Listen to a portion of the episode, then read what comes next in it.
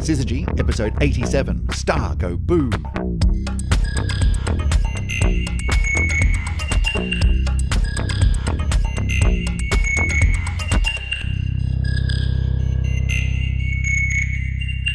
And welcome back to another edition of the Syzygy podcast. My name is Chris Stewart, here in the office of the fabulous Doctor Emily Brunsden here at the University of York. Hi, Emily. How you doing? Hello, hello. I'm very well, thank you. Excellent. Now, today we're going to be talking about something which, to me, is I, I find this topic today really, really exciting because it talks about something that we we normally talk about a little bit. I was about to say in the abstract. That's not quite right. We normally talk about it in the past tense, right? When stars come to the end of their lives, then a number of different things that can can happen. But one of the most exciting things that can happen is that they go boom, right? They explode in what's what's known as a supernova.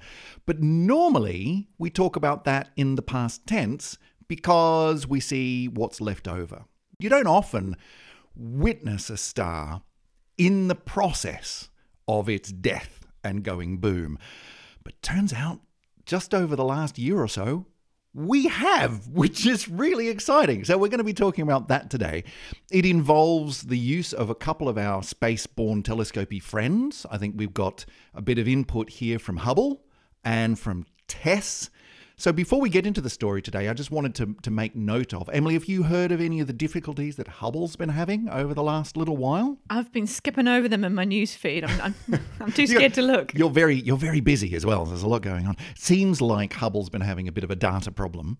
Um, and a little while ago, some of their transmissions, communications, something like that, went awry. And so the team went, right, that's it. Shut it down. Pull the big switch. Ka-chunk. And Hubble went into safe mode for a while, which I think is fabulous. It sounds like the sort of thing that you'd do with your laptop computer. Just put it into safe mode. You can do that with an aging space telescope too, turns out. Um, but everything seems to be okay. They've turned back the, the main mission camera. They've turned that back on again so that they can do some real research again. And that's up as of just two days ago, I think. But the rest of the systems are still in safe mode. So fingers crossed for Hubble. How, like... How far are we into, Emily, how far are we into um, borrowed time with Hubble? Like, well, ages and ages and ages. Like the what? mission was supposed to have lasted for how long, and then that finished years ago, right? Yeah, I think even a decade was pushing it by that point. So yeah, I, well, we launched, what was it, the early nineties. We got our sort of first great images about about nineteen ninety-five. So when... She's getting on a bit. We've it's had our thirtieth anniversary. Doing well. With... So I think every once in a while, having Hubble say, you know, I'm just going to have a little rest for a bit. Like, just stop it with your communications. Just shut up for a minute. I'm just going to have a little rest. Fine. I think that's okay. Who wouldn't? I mean, the Queen did. The Queen got to have a little rest and, and not do some of her queeny things for a while. I think Hubble gets the same kind of benefit, don't you? Yeah, I think fair. Hubble might be a similar age to the Queen if the, you compare the years sort of equivalently. Is that is that a bit like dog years? You've got yeah, dog years and Hubble, Hubble years, years and Queen years. And Queen years, like the Queen's going to go forever. So uh, who knows? Anyway, Hubble still going, and point of Hubble is in today's episode. Hubble uh, has spotted something really interesting in the realm of supernovas. So Emily, over to you. What are we talking about today? What's been seen? So we're quite good at picking up supernovae events because they are very, very big, bright explosions that happen when a star dies. What we're not so good at is perhaps actually seeing them kind of as they happen. So catching them in their very, very first moments as they start out. So this is exactly what that is. We have seen not only a supernova before it went kaboom, but also whilst it went kaboom and afterwards, as we normally do as well. Has that ever happened before? Have we ever been lucky enough or clever enough to actually catch that whole process? We have got a few. The problem is that most supernovae that we observe are actually really, really faint uh, because they're very, very distant galaxies. This is a very nearby galaxy, so it's lovely. We can get beautiful images of the galaxy and see the brightness changes, but we can also get spectra, which tell us a lot more about the supernova event. All right. There's so much going on here, and it's just so interesting. So why don't we just back up a little bit? Who's done this research? And I think you mentioned before we even started, like you even know one of these people. So who's the, who's the team? Who's, who's involved? Astronomy can be a small world sometimes. Well, yeah. so uh, the team, uh, the well, the paper's been led by. Um, I'm really, I'm sorry, I'm going to mess uh, up. Let's mangle some names here, right, Twinley? Um, Samaporn Tinnyanou. et mm-hmm. al. Okay. So that's a team that's um, been led from the University of California, which is um, perhaps no surprise because, um, as we'll see, the main supernova kind of uh, alert facility, which is the Zwicky Observatory, is based out of California. I love that. I mean, imagine going to a party and say, what do you do? Well, I'm on the Supernova Alert Facility. Really? Tell me about that. You'd be just having free drinks all night, I reckon. Yeah, and so uh, that's they led the team. Um, yeah, it just so happened that the second author on the same paper was somebody that I um, did part of my postgraduate work with when they were an undergraduate. And which either means you're really, really cool and well-connected, or, as you say, astronomy is very, very small area, or both. It could be both. Why can't it be both? So, yeah, so um, what we've got here is a very, very exciting, in the terms that the uh, supernova that was found is very close. Now, if we start from maybe that point, that's a okay. good Uh, All right, close in astronomical terms. Yeah. What, how close? Well, and we're talking about sixty million light years. sixty million light years. Okay, now we do this regularly, so I'm starting to get a feel for this. My inevitable point of comparison is the next big galaxy that I can think of out there, which is Andromeda. That's like two and a half million yeah, light years yeah. away. And so this is sixty million light years away. Yeah. So it's, I mean, that is quite close on a, on a, you know, cosmic scale. Absolutely. It's close enough to have gorgeous Hubble images. Right. Um, my computer screen just got flashed off, but it did have a picture of the lovely two galaxies. Well, look down at your podcast player of choice now. If you have chapter art, it'll be showing right now. So have a look. Yeah. So there's two galaxies here, uh, two big spiral galaxies. They're actually called the Butterfly Galaxies, mm, which is very rather very nice. Pretty. Uh, interacting galaxies, but it's in one of these galaxies uh, known as N G C four five six eight. That we have had Supernova twenty twenty F Q V go off. I liked Butterfly. I, I think we should have stuck with that one, but okay. So we've seen the supernova, and you mentioned before, you know, we we see supernovas. Like we, you know, we we spot them. They're often very, very dim. But this one's special because it's in a galaxy which is pretty close. That, that helps. It absolutely helps. It means mm-hmm. we can do much more follow-up work on it uh, using not only the space-based telescopes that we're talking about, but the ground-based telescopes that allow us to do the spectroscopy, the color photometry, all the kind of stuff to really dig into uh, some of the interesting parts of supernova. And as, uh, well, even people that I've worked with, I did a little kind of sojourn into supernova research uh, many years ago. Um, but there is a kind of a thing in the supernova community that many people talk about is that you're often doing kind of what they call crime scene investigation. Right. So what that means forensic is... Forensic supernova yeah, research. You're, you're trying to figure out things that happened or what was the star like by looking at the remnant of the supernova that's been left behind. Right. You've gone into the room where there are, forgive the, the, the graphic nature of the description, there are the blood stains on the walls, the furniture's been overturned, and you've got a, you know, an, an empty shell casing over in the corner, and you have to reconstruct the crime. You're doing the same from... What happened here? We can see this supernova remnant. Let's model that backwards in time. What did we have to begin with? Exactly. Is that an easy thing to do? Uh, well, it's a really interesting thing mm-hmm. to do. Um, I think we have some good techniques, but there's always a lot of uncertainty because, you know, you're undoing one of the biggest explosions that we have inside a galaxy. Right? Yeah. I mean, these are big, aren't they? Can we just, just for a moment, just pause for a second to say, how big is a supernova in terms of explosions? Like, how how bright are these things? Well, you know where I'm going to go here, right? Oh, you're not going to, yeah. We've okay. got it. We've got a stat attack for you. Oh, no. It's, it's okay. All right, stat attack time. Hit me with it. Stat attack, which is where Emily tests Chris on his very rudimentary knowledge of all things astronomical. Go for it. Right. How bright is, I'm going to give you supernova. I mean, there are different types and we'll mention that, but let's go with this one. Sure. How bright is a supernova? Uh, do I get a scale or some kind of comparison? You're going to give me any? Compare it to the sun? It might be useful. Brighter than the sun. Absolutely. Well okay. done. Brighter than a lot of suns. I'm I'm going to just drag something out of the back of my brain, which is that a supernova can outshine the entirety of a galaxy. Can. Hmm. Awesome. Good. Small I'm going to go with that. Yes, yeah, small galaxy. Right. Very small galaxy, very big supernova. Yep. Billion times, about, about a billion times the brightness of the sun. Wow. Okay. And given that our Milky Way has got, what do, what have we got? About one hundred, a couple of hundred billion stars in it? Yeah. Okay. But that's still really bright. We're a right? big galaxy. That's stupidly bright. Okay. Big explosion. Boom. Yep. Here's a good one. Yep. How often do, there's two quick parts here. How often do supernovae occur and how often do we see them? Right. You can pick okay. either one or both. How often do they occur? Well, again, this is a relative question because you know, in a potentially infinitely large universe, they're happening constantly. So um, I would say within the galaxy, one hundred billion, I've got nothing. I'm going to say in our galaxy once a day. I don't know. I think we might be in trouble if that were the case. I have no idea. How often do in they In our happen? Galaxy, we're looking about once every fifty years. fifty years, right. Yeah. So I was only off by several orders of magnitude. I mean, I've got nothing. I've got nothing to attach that to. Um, fifty years, that's a lot longer than I would have thought. Like, I would have thought in our galaxy, with the number of stars that we've got, even though we don't see them, we wouldn't see them because there's a lot of stuff in our galaxy and there's a lot of stuff between us and the majority of the galaxy. So we just wouldn't spot them all the time. But once every fifty years, that's not a lot. Well, if one did go off in our galaxy, you'd know about it, right? Right. Well, even on the other side, though? Probably. It's, wow. Well, because you still get enormous things like neutrino fluxes and so on okay. that would come through. So question, if it's once every fifty years on average in our galaxy, that implies that within the last century, we probably would have seen one. So probably. Have we, have probably. We, have we seen one in our galaxy?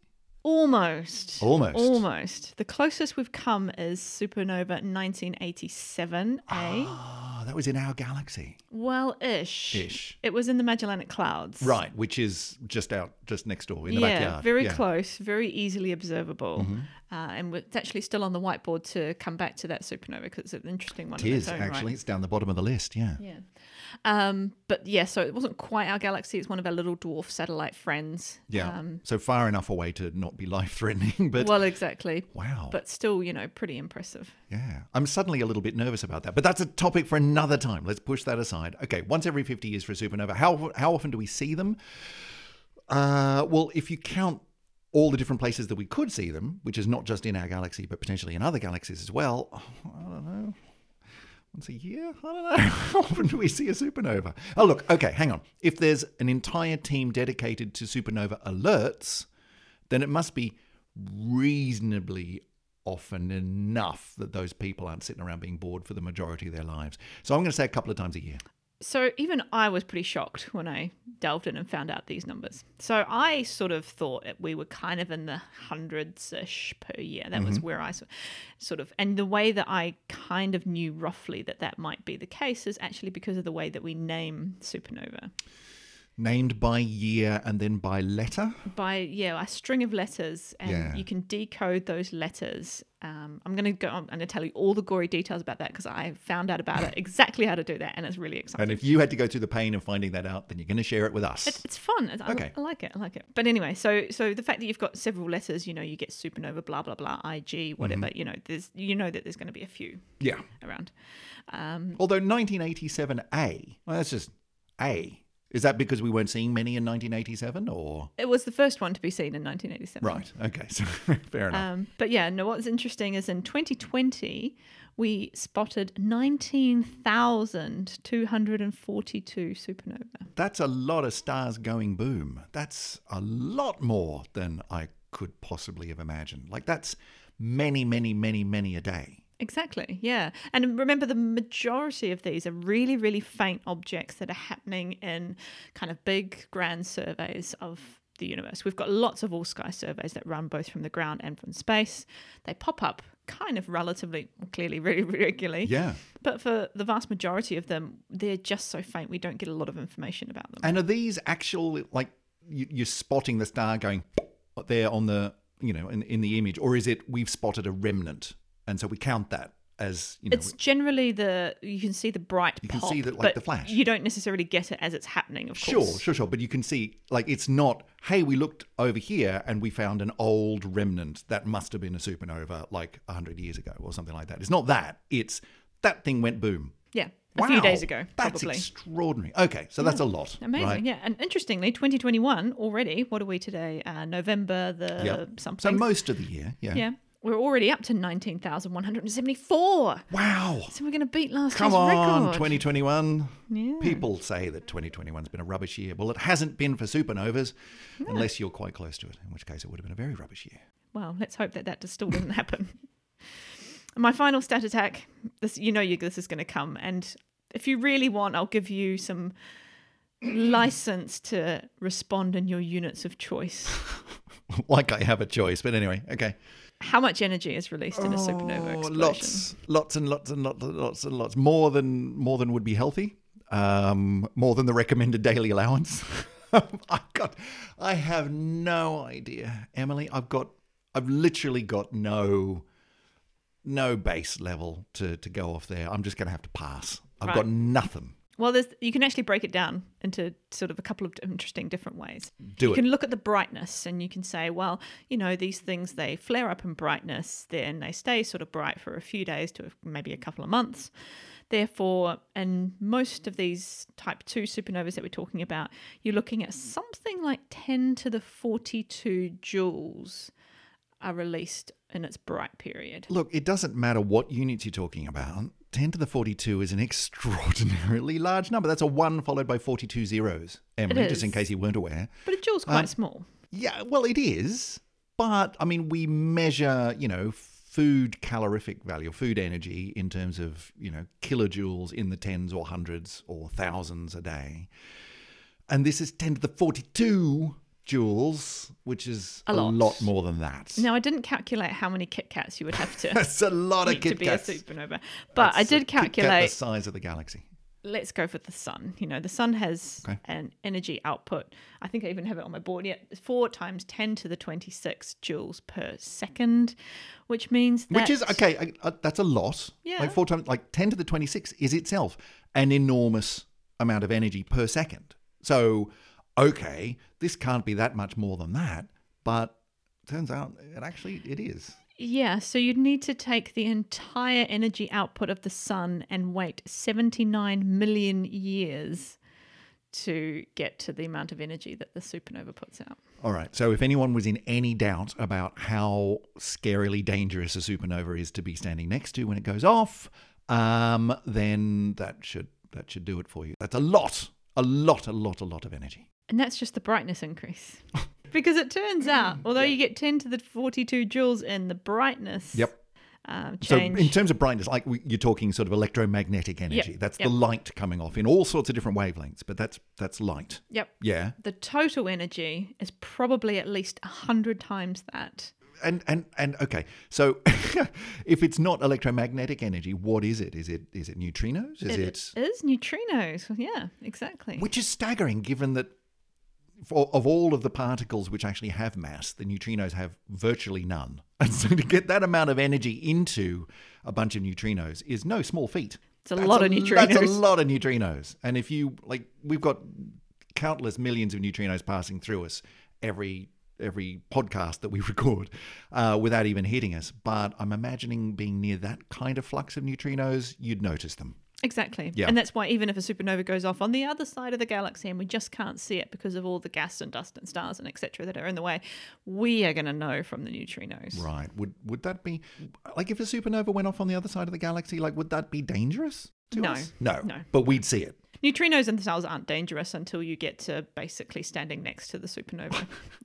In which case you've probably got other problems. Yeah. Yeah. The neutrinos are kind of secondary on that point. Yeah. So summing up then... It's a big boom. It's a big, yeah. big, big bang. Exactly. Cool. Yeah. Okay. Now, I've been sort of alluding to these stats in terms of they are called from come from type two supernovae, which implies that there is another type. There is. Yeah. There's type one. Now, we've talked about type one A supernovae, which are mm-hmm. probably the most famous because those are the really exciting ones that get us, you know, Um, the really, really bright light curves that we use to measure distances ah, in the universe. Right, yes. You can use them. And because they happen, if I remember correctly, they happen pretty much the same way every time. Exactly. If you have a type one A supernova, then that's the same as another type one A supernova. And it looks really, really familiar. So if you see one a long way away, then you can use that to figure out how far away that thing is. Exactly, because you know what brightness it is intrinsically. Right. Uh, all other supernovae, you don't have that information because they could be uh, a small supernova or a big supernova. Which of, is really vary. cunning on, on the part of the universe to give us that, what are they called, standard candles. Exactly. That, that because it happens the same way every time, it gives us this this really long range rung on the on the cosmic distance ladder. We can use that to measure distances out a really long way, which is handy. If you're an astronomer, Hmm. Very useful. Type one A's are quite rare, though. Right. They definitely do not make up the majority of supernovae. Okay. Uh, so what we do have then, we have these two classifications, type one A being a subclassification of type one. Type one and type two are distinguished fairly straightforwardly by saying, do you have hydrogen in your spectrum? If the answer is no, then you're a type one. If the answer is yes, then you're a type two. Okay. And is that because they come from different... different end points of stellar evolution? Like what what differentiates, what, why does something have a type one versus a type two? Yeah, the main reason is because if you've got a type two, then this is what we call a core collapse supernova. It's a really enormous giant star that's ending its life and it will collapse in on itself. It's got no forces left basically to hold up its outer layers, so you get this enormous first of all um, infall of material, then explosion in the supernova. But because the star is just kind of like a typical red giant big star with lots of uh, hydrogen in its atmosphere, then when that explosion happens you see hydrogen. Right. Okay, so that's your type two. That's type two. Type two has hydrogen. Yep. Okay, and that's what we've seen with this one. Yep. This is a type two. Single star core collapse. Uh, so it's a star that's come to its end of its life. It was just a bit too big to become a white dwarf like the sun will. So a bit bigger than the sun. Uh, so it's become this core collapse supernova. Now, Emily, earlier in the show, you said that uh, supernovas have names and their names are based around the year and a bunch of letters, but there's some kind of decoding that we need to do. How does it How does it work? How does yeah. the naming work? Well, this is... Okay, I'm only going to go on about this because I found out about how to do it. And right, now I feel right. the necessity to tell everyone else how to do it because it's very fun and exciting. You learned. You pass on that knowledge. And if you're a bit of a math geek, then you'll like it. Which I am. Yeah. So it's actually a um, form of kind of different change of base. So we're basically moving from a base ten numerical system to a base twenty-six. Base twenty-six, of course. Why twenty-six? Okay, so what that means is we've got the supernova's year, which mm-hmm. is fairly straightforward. You can say, you know, nineteen eighty-seven, nineteen eighty-seven, that one's the easy part. That's, yep. Yeah, we can yep. get on board Spot with that. Spot that one straight away. Then it's the letters after that that make it base twenty-six. Oh, okay, that makes sense. Yeah, yeah. twenty-six letters in the alphabet. I could have guessed that, yeah. And so, you know, the very first one that you start with, you call it A. Sure. Then B. Then C, yeah. et cetera. Except very quickly you run out of letters of the well, alphabet. Well, with nineteen thousand of them, yeah. And so then you move on to the next letter and you start calling them, say, A, B, A, B, C, A, B, D, A, B, C, D. Well, you know, I mean, you'd, yeah. but you'd go through like A A and then A B and then A C and yeah. then A D. Right? Exactly, yeah, yeah. yeah. Which is the equivalent of ten, eleven, twelve, thirteen, but in a base twenty-six with, with letters. Okay, yeah. cool. So if you want to calculate the actual number of the supernova of its yep. year, because, you know, you want to know. Why wouldn't you? Then all you need to do is take the last letter, mm-hmm. figure out what number letter it is in the alphabet. So in our case, we've got F Q V. F Q V, right. So take the last one. Yeah, what's V? I, I had to do this on my fingers before. Hang on, A, B, C, D, E, F, G. It's twenty-two. twenty-two. Yeah, okay. So that's the twenty-two, twenty-second letter of the alphabet, right? So you have twenty-two and you're going to add twenty-two. Mm-hmm. Right, next one. Go backwards. Mm-hmm. Q, so the Q. middle one. seventeen. Okay, so you multiply that by twenty-six. seventeen times twenty-six, which is a lot. Yep. Okay, so now we've got seventeen times twenty-six plus yep. twenty-two. Yep. Then we go all the way to the first letter, the F, which is the, I can do this one, it's the sixth letter of the alphabet. Oh no, you're getting out the, the calculator. Yep. So we're up until four hundred sixty-four. Because that's six times twenty-six squared. Times twenty-six times twenty-six. Bloody hell. four thousand five hundred twenty. That's what I got as well. Hey! Wow, okay. So just in the same way that it works for base ten, except base twenty-six, math geeks everywhere, do it correctly. And what did you say it was? F Q V. Yeah. F Q V is shorthand for four thousand five hundred twenty. Yeah. There you go. Nice one. Now, a minute ago, before we got into the whole stats, stat attack thing, which I failed miserably, we determined that there are a lot of these happening all the time that we that we spot, right? Like this year alone, over nineteen thousand. So why are we reporting this one today? What makes this one an interesting, newsworthy supernova out of the nineteen thousand that we've seen this year? Well, because it, we actually, there's two reasons, I think. And the reasons come down to what we've been able to observe from it. But if you dial that back to actually why we were able to observe the things that we were able to observe, that's an incredible story, I think, in itself and worth telling first. All right, let's do that. So this supernova was discovered uh, in uh, March March the thirty-first, I think it was, twenty twenty. Right, so about a year and a half ago. Yeah, so it was discovered and it was about eighteen hours post-explosion. So it had exploded, it was, you know, and what happens is you get this um, sort of very rapid, we call it rapid rise. It takes, you know, a few days to get up to its peak uh, and then drops off again. Uh, so eighteen hours after the explosion, we'd noticed that there was this thing happening, this brightening of this object in this galaxy. So that was what was picked up by the Zwicky Transit Facility. Um, and then what's sent out at that point is something very exciting, which kind of sounds old-fashioned, but it's an astronomical telegram. Sounds very old-fashioned. Was it? Was it sort of, you know, sent by tapping the tapping the little thing? Did it dot dot dot? No, that's that's Morse code. Do they do they use the word stop a lot in a in a in an astronomical telegram? Well, of course, it's all done by the internet these days. Right. But you know, in the past, it would have been. Is it delivered done. by horse? At least tell me it's delivered by horse. No, not delivered by horse.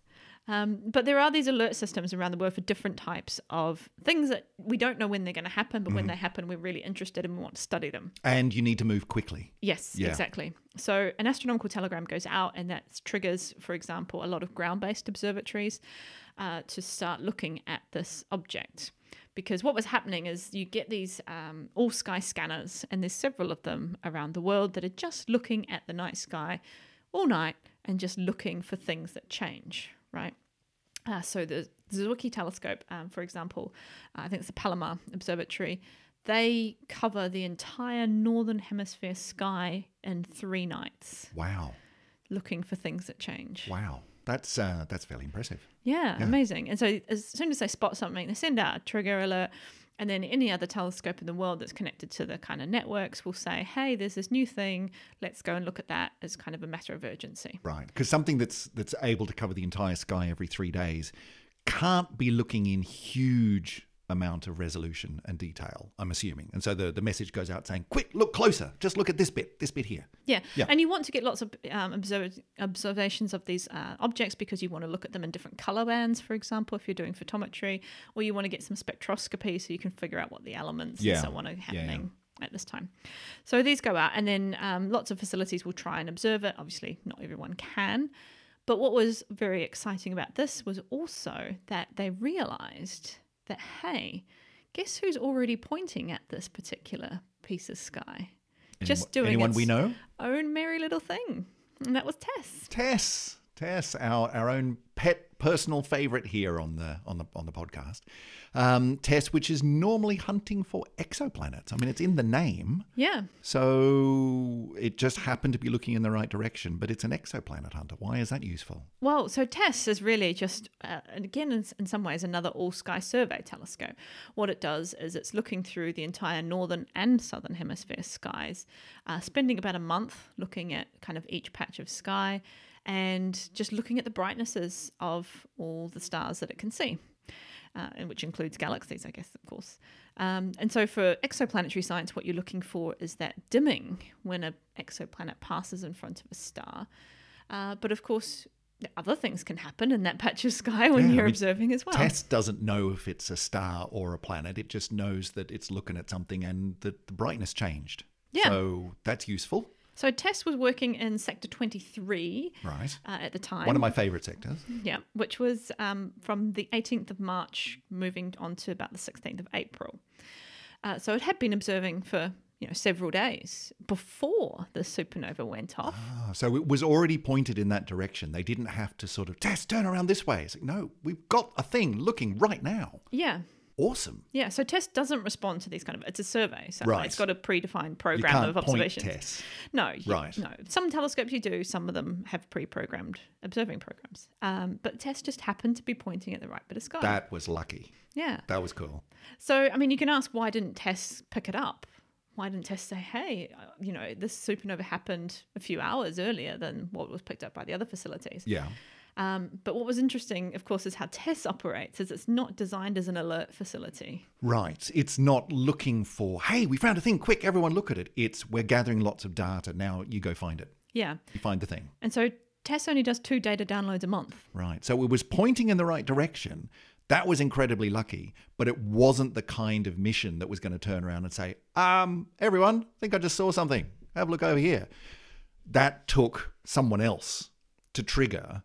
But the fact that you've got Tess pointing in the right direction means that, so am I right in, in, in what you're understanding what you're saying is after the event, the, the alert was triggered, but you were able to then rewind and look at the data that Tess had because it was already looking there. Yeah, exactly. That's so cool. So all you had to do was wait till the end of the month, end of the sector, get the data download. Oh, hey, there you've got a new uh, light curve of a supernova. What are the odds of that? Like, that's crazy. Well, for odds of such a bright supernova yeah. as well are so really, close. really small. Yeah. Wow. Okay. So we've got, uh, and, and other telescopes well, turned and pointed in that direction? As you mentioned, Hubble. Yeah. And Hubble was a really impressive uh, one as well. So Hubble does have, um, what? so the way that Hubble works is you as a scientist will submit a proposal to Hubble to say, I want to observe blah, right?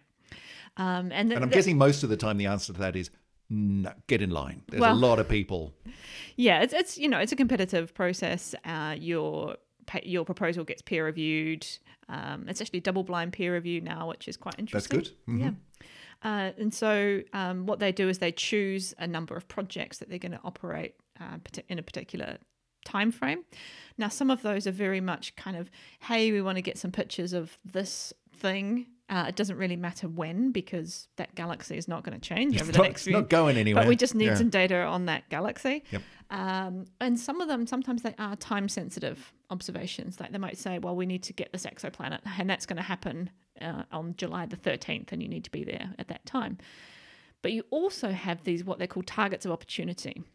So you can actually submit a proposal and say, hey, if we get an alert that says something cool is happening, can you please just drop everything you're doing and go to this target?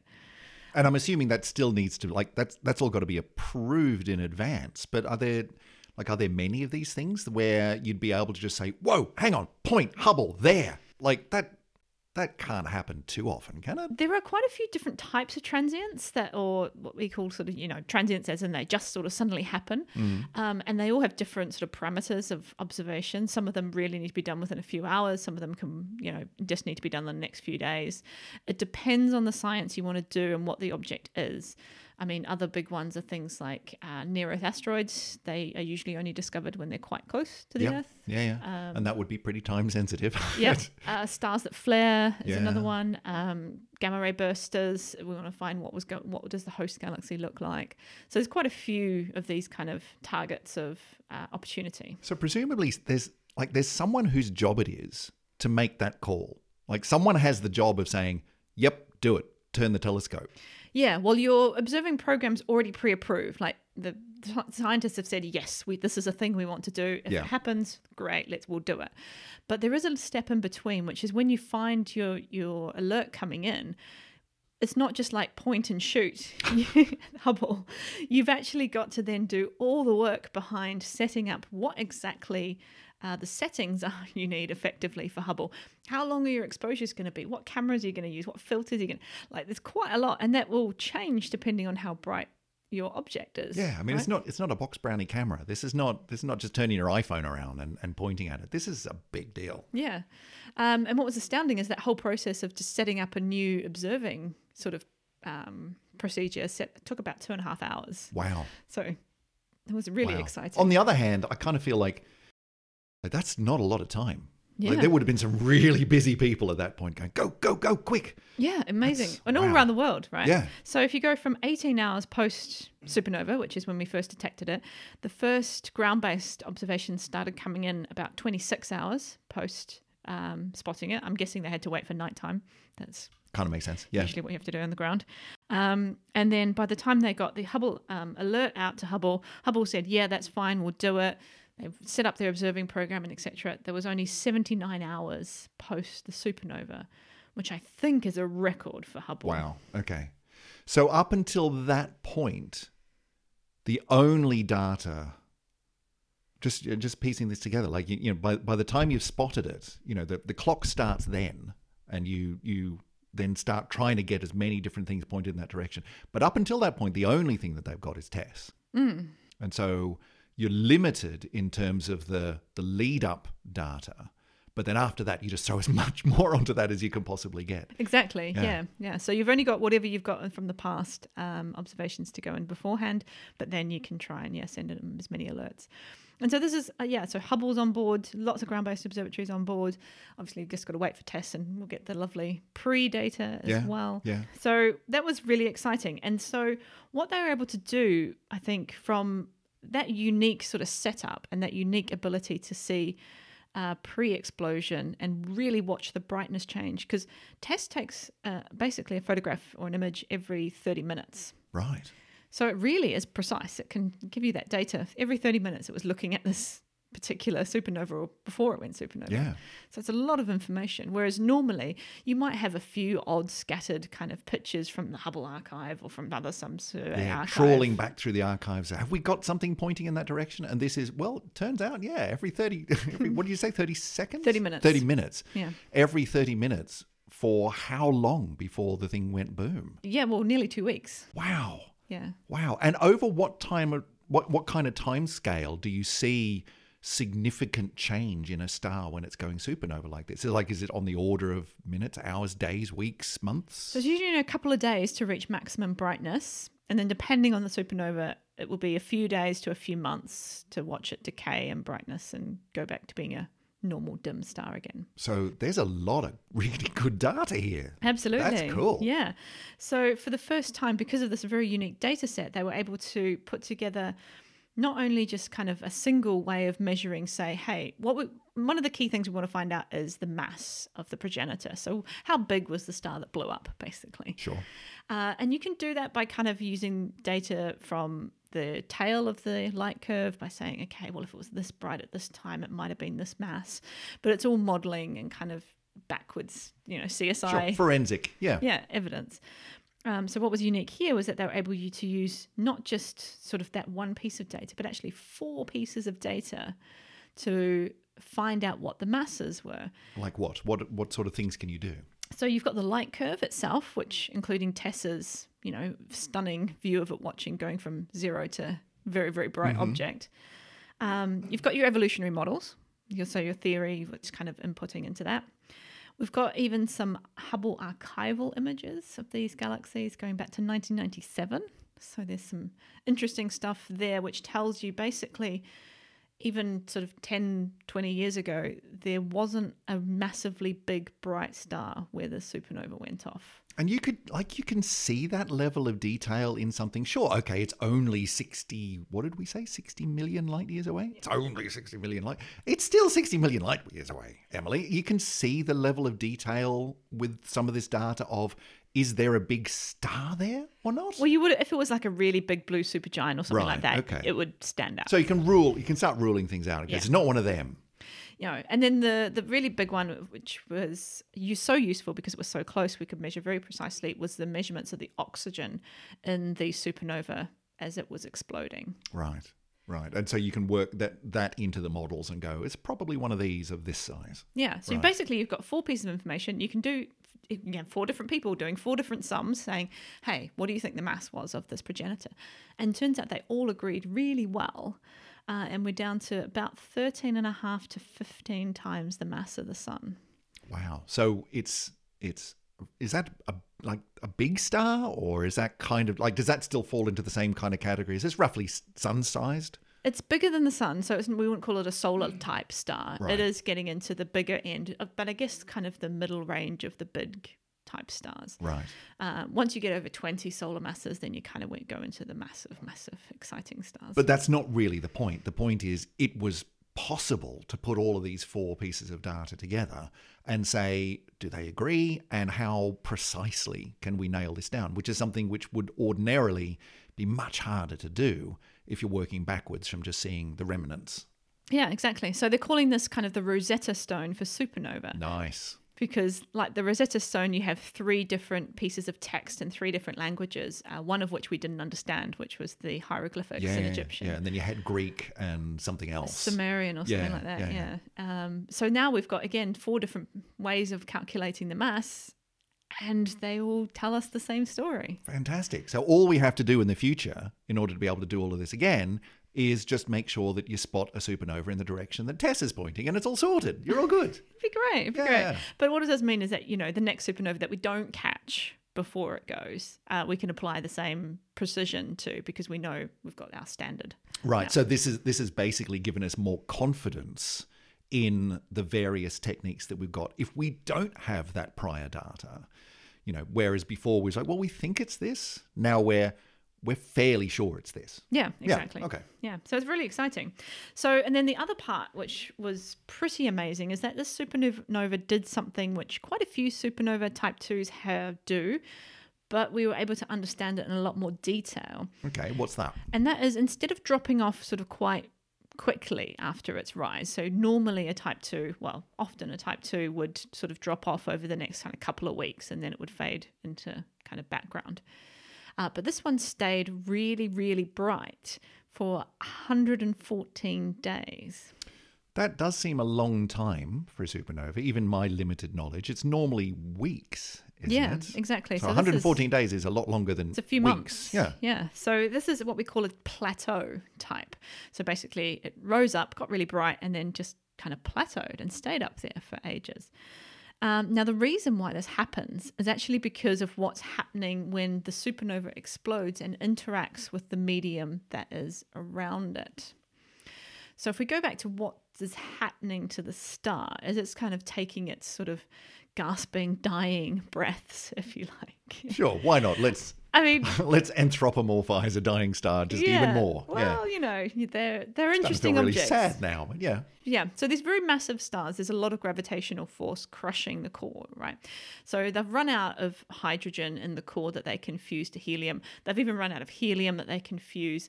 So they're getting pretty desperate by this point, because they've got to hold themselves up against gravity. Otherwise, it, well, we know what happens. Yeah, it goes, it goes yeah. kaboom. And no one wants that. Um, so as you get hotter and hotter in the core, and you get more and more pressure from the outer layers sort of pushing down, then you go through these stages of fusion. And so you go through, basically you start spinning through the periodic table. It's almost like the star is throwing up, well, hey, I can fuse this for a while to yeah. hold myself up. What about some aluminium? Would you like some aluminium? Will that help? Okay, no. What about um, iron? Could we do iron? Yeah. yeah. So what happens is, and the, the higher, higher, Um, or the bigger the bigger the elements are, the less time it takes to fuse and the less energy you get out of them. So, for example, you can start to fuse carbon. You can do that for a while, maybe six hundred years you'll, you can carry on fusing carbon. But then you can go to neon. Neon, only you only got about a year if you're fusing neon. You're getting desperate at this point. If you go to oxygen, you've only got about six months. Mm. And then down to silicon, you've only got about a day of silicon fusion before you run out. Wow. So the, things are really accelerating. Yeah. yeah. And all through this time, this is all happening on the inside of the star. But there is, of course, a lot of instabilities that mean that the outer parts of the star start to be shed off in what we call a stellar wind. So imagine the very outermost layers of the star just kind of get puffed off. Um, if there's a sort of a mini kind of destabilization, then you get a sort of a larger puff off right. material. Because these, these stars have really expanded by this point, haven't they? They're and enormous. So the, the, the sort of, I think we talked about this a while ago, the, the outer layers of the star, the outer sort of regions of the star, it's becoming quite nebulous at mm. that point. The, the, the, dis, the distinguishing line between star and not star, like that's a that's a very grey area at that point. And so you're just losing bits of it. Yeah. Right. And you've got these instabilities, eruptions, flares, it's all getting quite, you know, dramatic. Sounds fun. So lots of the star is actually pushing out into this, what we call the circumstellar medium, so the space around the star. And it's this circumstellar medium that when the star does explode, it sends out a shockwave through, and this is what gets kind of ignited uh, in a sense, and brightens up and gives us part of the huge brightness uh, increase of the supernova. Right. And so you were saying that on this particular one, that became a, a plateau over months of the region around this star lighting up, mm. right? And I, my, my mental image is, is almost, it's, it's catching fire, you know, in a sense. Because my mental image of a supernova is boom, right? And it's over like that. There's just this massive explosion. But of course, you've got an enormous amount of stuff being shed, huge amounts of energy ripping through it. So yeah, okay, maybe the the physics of the actual collapse, explosion, boom part is over reasonably quickly, But then you've got this incredibly energetic, large and expanding environment, which is going to be really bright. Yeah, it's on yeah. fire now. Yeah. So this shockwave, it's moving at something like one percent the speed of light. Wow. So, and it's incredibly powerful. So when it slams into that circumstellar material, huge energy dumps into that material, which then ionizes all the Uh, species which are there. So yeah, it's not quite f- on fire, just but it's a good mental image. You know, that's my yeah. that's my well it, we, we're kind of a victim of our own success here yeah, because yeah. we talk about nuclear fusion as being burning and yeah, that's yeah, always yeah. been a problem. But I mean, I'm also, you know, what also falls into my mind is things like, you know, big big bomb explosions, and much as I, you know, hate to hate to raise the analogy, you know, the the, the classic images of a of a nuclear bomb going off, an atomic bomb going off, where the explosion itself takes a fraction of a fraction of a fraction of a second for that nuclear reaction to go boom. But then you've got this massive fireball rising up into the atmosphere, which is incredibly bright and billowing away and burning and so on. And it's, so there's an analogy there of, yeah, the initial reaction like that, but it then carries on its effect for quite a long time in the region around it. So, yeah, exactly. Yeah. yeah. So long, just so long as we agree it's just not actually on fire. No, no, no, no. I'm backing away from that particular bit of wording. Um, so, we, and we we expect this to happen with uh, these kind of stars. As we say, like even Betelgeuse, you know, it's getting to that point where it's casting off lots of its outer atmosphere. Probably in a typical star, we're expecting something like a third of the mass of the Earth to be shed every year. That doesn't, for a really, really big star, that doesn't sound like terribly much, but maybe I'm just getting jaded by astronomical numbers. Yeah, well, it, it's not, I mean, it is and it isn't. I mean, the Earth is quite big, you know, sure. three, yeah, yeah. Oh, three years you've just shed off the Earth from the sun. Yeah. Um, but I guess when you're talking about this happens over hundreds of years, not necessarily kind of just one year. Sure. So it, sure. it doesn't add up to quite a lot. It adds up to a lot. Yeah, yeah. Yeah. But however, so if you backtrack and then look at, well, the fact that this shockwave is pl- plowing through all this material means, and it's staying bright, means that there's a lot more material there than you'd normally expect. Yeah, and if it's staying bright for weeks, months, there's a lot of stuff there. Exactly. So the back calculation of that says instead of maybe a third of the Earth's mass in a year, we're probably talking about in the year leading up to the supernova at least, probably something like two hundred times the mass of the Earth per day what? was being shed See, off this star. Now we're talking numbers that sound fairly impressive. So what's going on there? I mean, is this just a particular, particularly big and wobbly star? Like, what's going on? Well, it's incredible, isn't it? You think that there's just this extraordinary amount of material being dumped into the circumstellar medium. Um, the hypothesis is that there was some kind of slightly odd fusion processes going on, something to do with oxygen fusion that meant that the star was a lot more unstable than perhaps it could have been.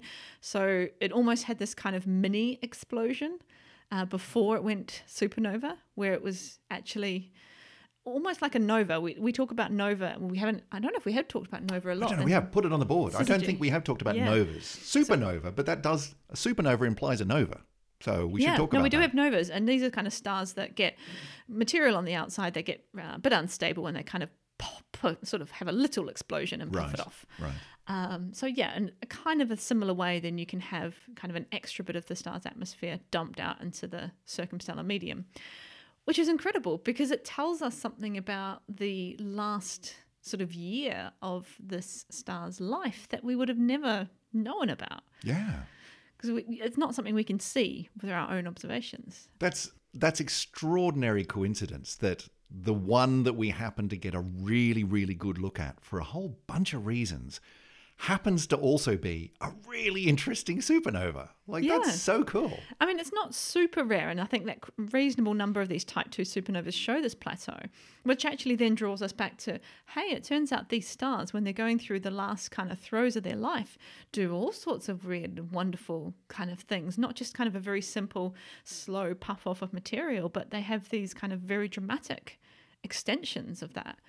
Um, so I think that's really exciting that something that we were able to, we weren't able to pick up before, we've picked up because we just happened to be looking at it, and then from the looking at it after the explosion, we were able to then again go back to its early days and even its first, even the whole year before it exploded, and find out what was going on.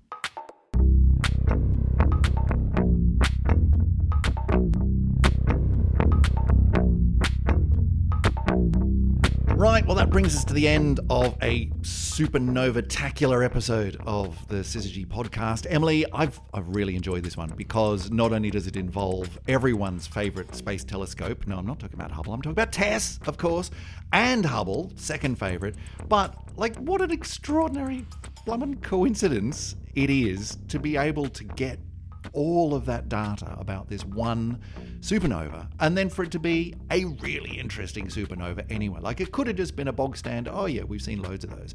But this one was, guess what?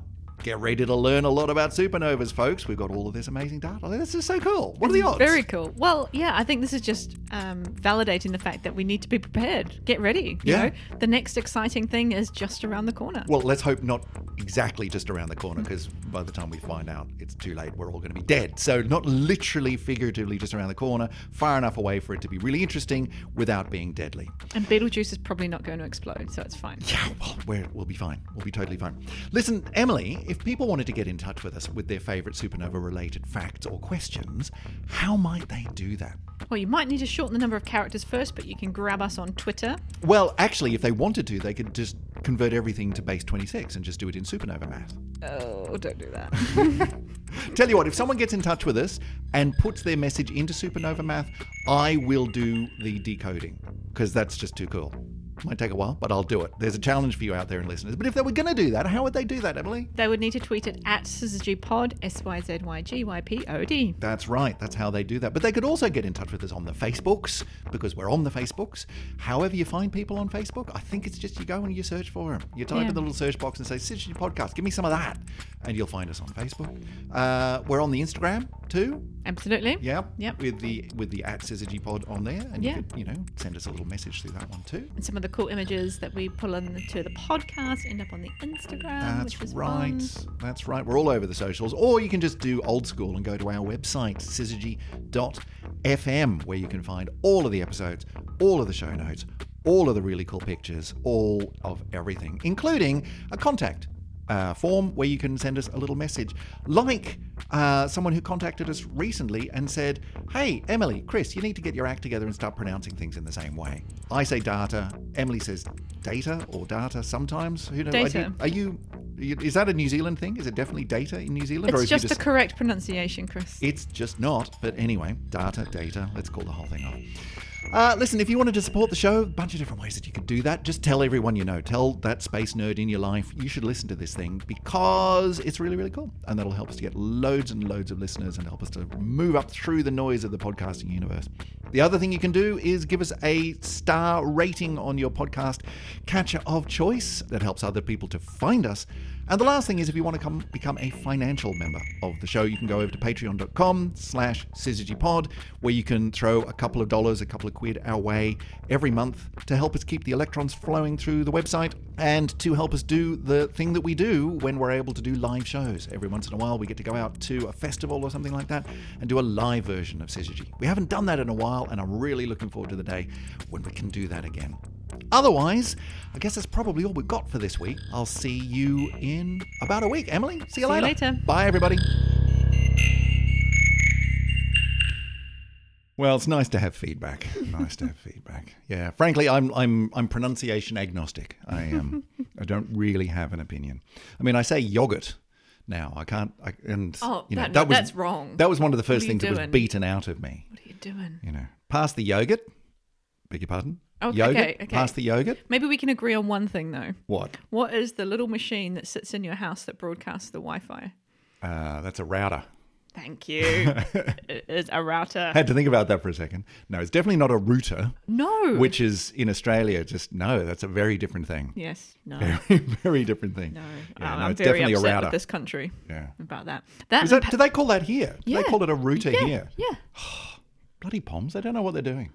In which Emily Between and Chris, that. we should have a new podcast where we just bitch about U K things.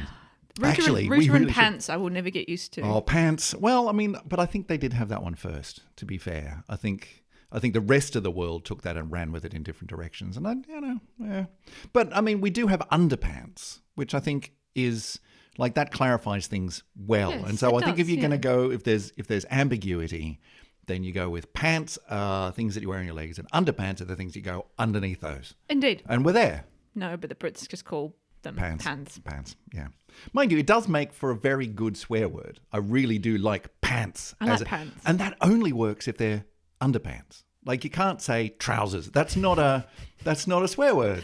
Well, I don't know. The British also use crumbs as a swear word, so, you know. Well, there is that. Right, we're, we're completely off track here. Although I think I've just found the bit that's going at the end of today's episode.